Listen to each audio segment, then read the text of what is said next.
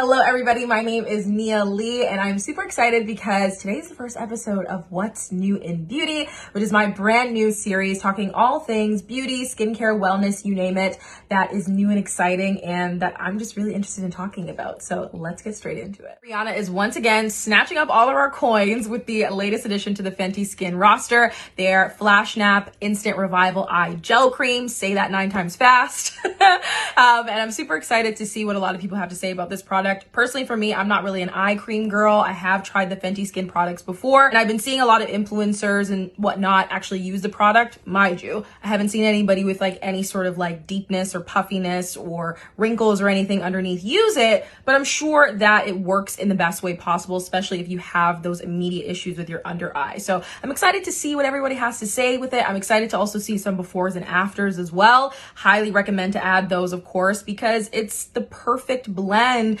of seeing what somebody was using, you know, in the past or maybe not using. And now, of course, after they're done using Flash Nap or used it for X amount of weeks, what the actual results are going to be. So I'm excited to hear more about it. Do you all remember Ipsy? So Ipsy was pretty much a makeup subscription company and it still is. It was started by Michelle Phan, who's like an OG beauty YouTuber. She has her own Em Cosmetics and she, you know, she's doing her thing over there. But now Ipsy is of course run by a specific separate company and now they're actually looking to invest in black owned own beauty brands, specifically $7 million worth, which is incredible. Like brands such as Mented, I believe Fenty Beauty is going to be under there. It's about time that these brands truly invest in black beauty brands. I mean, we're out here thriving, we're out here doing it. I'm talking we as if I have one you know, soon. But what I'm saying is I'm super excited to see that because one, these are reputable, incredible brands that have been killing it. And Ipsy already has this huge foundation and this huge community and love from their, you know, pretty much recognition again from Michelle Phan and just again their amazing partnership with other brands. So I'm excited to see more of this. I'm excited to hear even more black owned brands specifically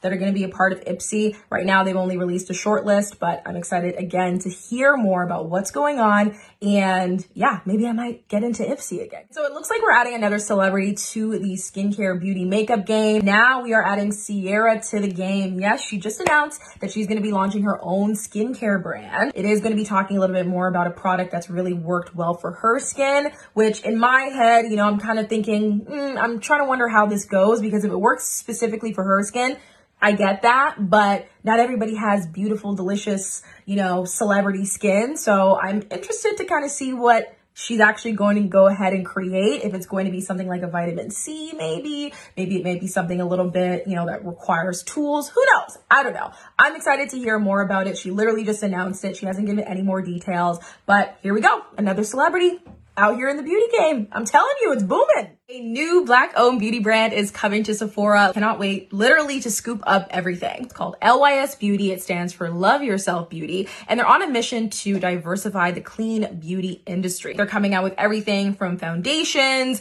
to bronzers to pressed powders to blushes to lip glosses. I mean, again, they're literally coming for everything, the whole face. You can get it done. Super excited, one, because it's a little bit more geared towards clean beauty. I know that's where a lot of brands are going. And this brand's actually to be launching in Sephora as well, too, on February 19th. So I'm excited to get my hands on the products. I'm excited to try them out. Let me know if you guys want me to do a review.